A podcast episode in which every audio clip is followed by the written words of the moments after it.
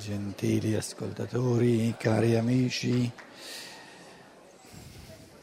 questa sera ho messo come titolo Amore del destino, amore del karma e amore di libertà.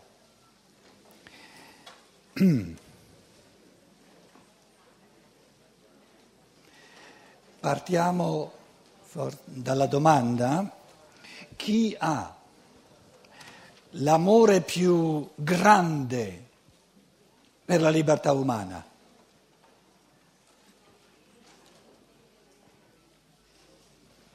Chi ha l'amore più indistruttibile, l'amore più micidiale per la libertà umana?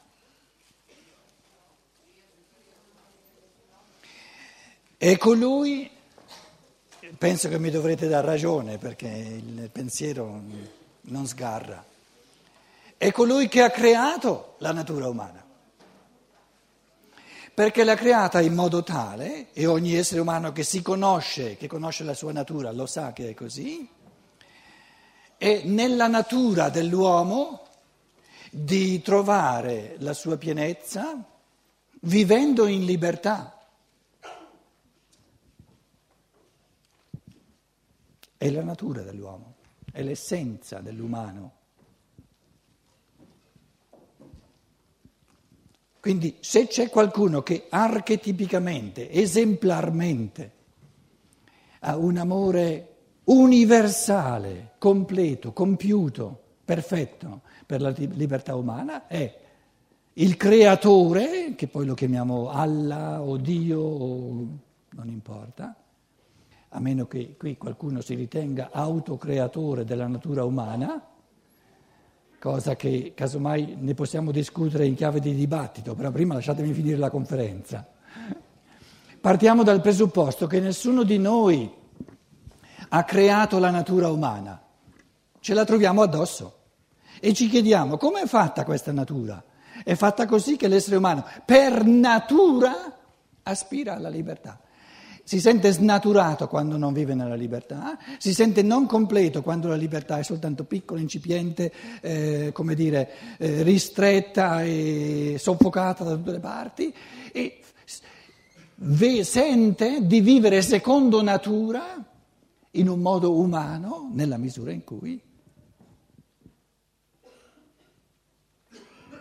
è libero. Cosa vuol dire essere liberi?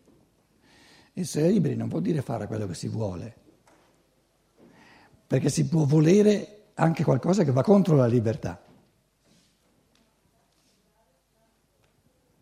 Quindi fare quello che si vuole eh, non è ancora, eh, non è nella definizione della libertà. Si è liberi nella misura in cui il nostro agire conferma la libertà. È come l'esempio classico di uno che beve una bottiglia piena, una bottiglia piena di whisky, è libero di berla, però bevendola si toglie la libertà. Perché dopo averla bevuta, tutta la bottiglia non è più libero di pensare lucidamente, per esempio. Diciamo che essere liberi significa essere creatori, creare sempre più pienezza dell'umano nel pensare, capire sempre più cose, intuire sempre di più i misteri dell'esistenza, però per esercizio proprio della facoltà pensante. Essere liberi significa con le forze del cuore dedicarsi all'evoluzione propria e all'evoluzione altrui, non perché si deve, ma perché lo si vuole liberamente. Ed essere liberi significa compiere soltanto quelle azioni che confermano, che rafforzano la libertà e non volere liberamente quelle azioni che comprometterebbero la libertà. Fatti non foste a vivere come bruti, dice Dante nella Divina Commedia, ma per seguire virtude e conoscenza. Conoscenza è la libertà nel cammino intellettuale di pensiero, virtude è la libertà nel cammino morale, la libertà di incrementare sempre di più le forze dell'amore. Il destino dell'uomo è la libertà. Amare la destinazione dell'uomo, amare il destino dell'uomo, amare il karma dell'uomo significa amare la sua chiamata a diventare sempre più libero. L'uomo è destinato a diventare sempre più creatore, sempre più artista, sempre più libero, sempre più artefice intuitivo del suo stesso destino a compiere il bene a ragion veduta e con l'adesione del cuore. A vivere in un mondo in cui il dovere non ha più posto, non c'è più bisogno del dovere, perché il bene, il bene viene fatto per libera volontà, con la gioia del vivere in pienezza sempre di più.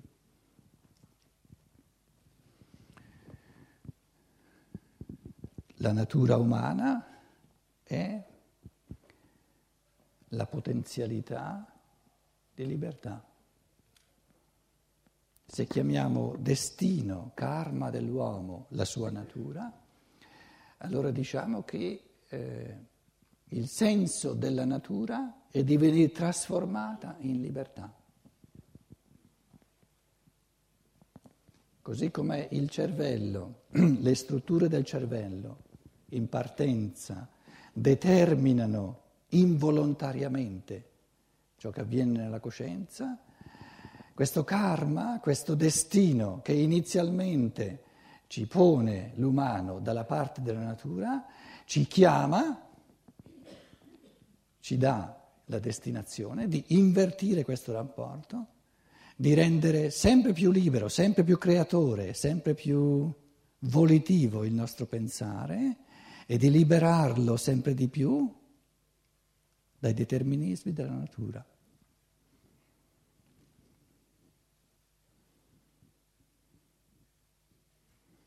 Quando uno si droga, fa un viaggio e i pensieri, le immagini che gli sorgono hanno un minimo di libertà perché sono canalizzati, sono indotti, sono decisi dalla realtà corporea. Quindi nel corporeo c'è un minimo di libertà. Un altro fenomeno, allora la, diciamo la, nella droga, al centro c'è il corpo. E il corpo è un precipitato di elementi di natura, di determinismi di natura. Poi c'è un altro fenomeno di interazione tra destino e libertà, la lettura. La lettura è un fenomeno dell'anima, se vogliamo, e l'anima a differenza dello spirito che metterò poi, l'anima è a metà strada, oscilla tra ciò che è libero e ciò che non è non libero. E come esempio di, di, di, un esercizio dell'anima ci metto la lettura perché quando io leggo un articolo del giornale ho la possibilità sia di essere passivo, quindi di lasciarmi indurre a livello deterministico i pensieri di chi ha scritto l'articolo e quindi esercito un minimo di libertà perché recepisco soltanto i pensieri che ha scritto l'altro, oppure quindi l'anima è aperta sia alla non libertà di recepire passivamente i pensieri dell'altro, sia alla libertà dello spirito. La libertà dello spirito, nel senso che posso decidere mentre leggo l'articolo di incentrarmi molto di più su quello che io penso sui suoi pensieri. Quindi sono due modi fondamentali di leggere.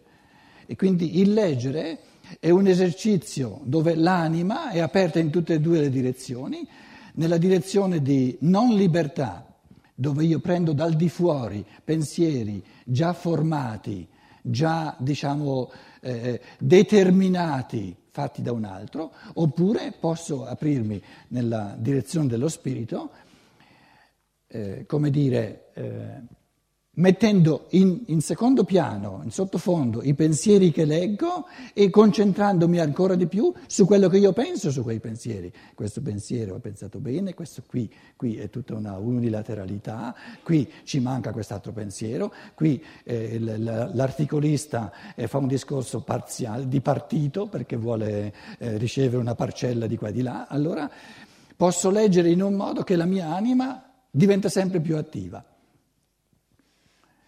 Quindi nella droga ho dei contenuti dove l'apporto della mia libertà è minimo, nella lettura c'è la possibilità sia di essere massimamente passivo, sia di diventare sempre più attivo. E prendiamo come, come esempio, come un fenomeno che va eh, molto di più in direzione dello spirito, però potete prendere anche altri fenomeni, ciò che si chiama la meditazione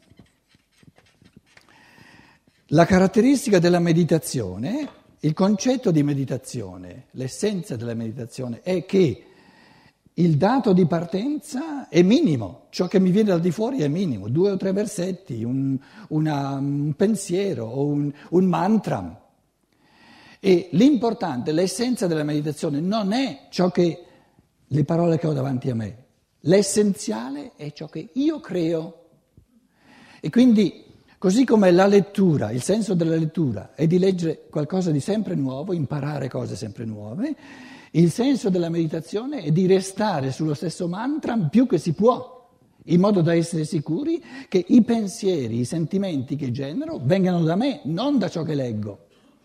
Perché se io medito per un mese, o addirittura per sei mesi, o addirittura per un anno, sullo stesso testo di meditazione, è chiaro che eh, ben presto termina il testo di darmi eh, pensieri, perché è sempre lo stesso. Allora, o io attivamente, creativamente, liberamente faccio sprigionare da questo testo, che deve essere un testo inesauribile, però l'inesauribilità la devo costruire, la devo eruire, la devo tirare fuori io perché il testo è, è, corto, è sempre lo stesso. Per esempio, i primi, i primi versetti del, del, Vangelo di Giovanni, del prologo del Vangelo di Giovanni, no?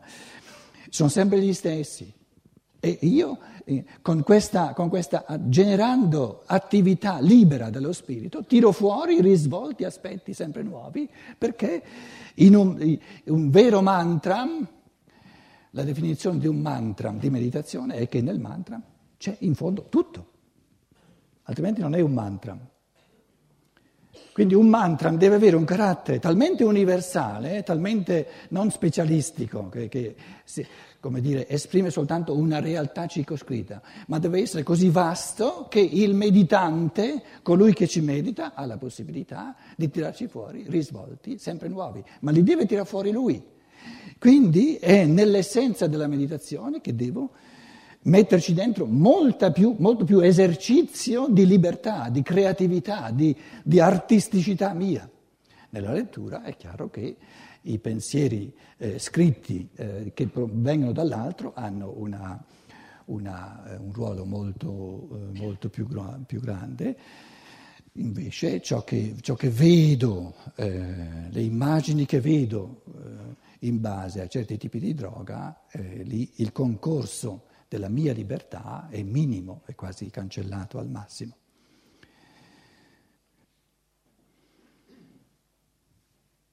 Se è vero quello che dicevo prima, che il destino dell'evoluzione umana, il destino concepito dagli esseri creatori dell'uomo che hanno, sono pieni di amore per l'uomo, quindi pieni di amore per la libertà dell'uomo, se è vero che la nostra natura è intrisa di amore per la libertà dell'uomo da parte di esseri divini, allora diciamo che c'è un karma, un destino comune all'umanità e c'è un karma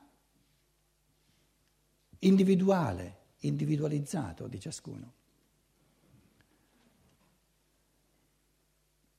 Il karma dell'umanità, il karma comune a tutti noi è la chiamata, questa, questo dinamismo evolutivo per cui è nella natura comune di ogni essere umano di sentirsi realizzato nella misura in cui diventa sempre più libero.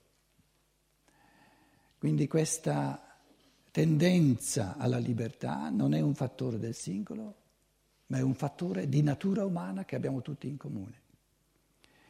Il come, il modo in cui l'individuo vive l'amore alla libertà e la realizzazione della libertà si individualizza sempre di più.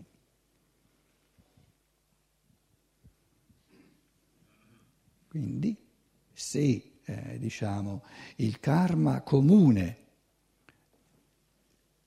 degli esseri umani, l'evoluzione comune, sono le tappe successive che creano i presupposti per la libertà, una evoluzione che vediamo ripetersi nella vita, in ogni vita, dal bambino che che, che dire, comincia nel grembo materno, così come l'umanità è cominciata nel grembo divino, si è poi staccata con la caccia, cosiddetta cacciata dal paradiso, che è stato il, primo, il grande eh, taglio ombelicale diciamo, dell'umanità, cacciata dal paradiso che era necessaria per acquisire sempre di più la libertà.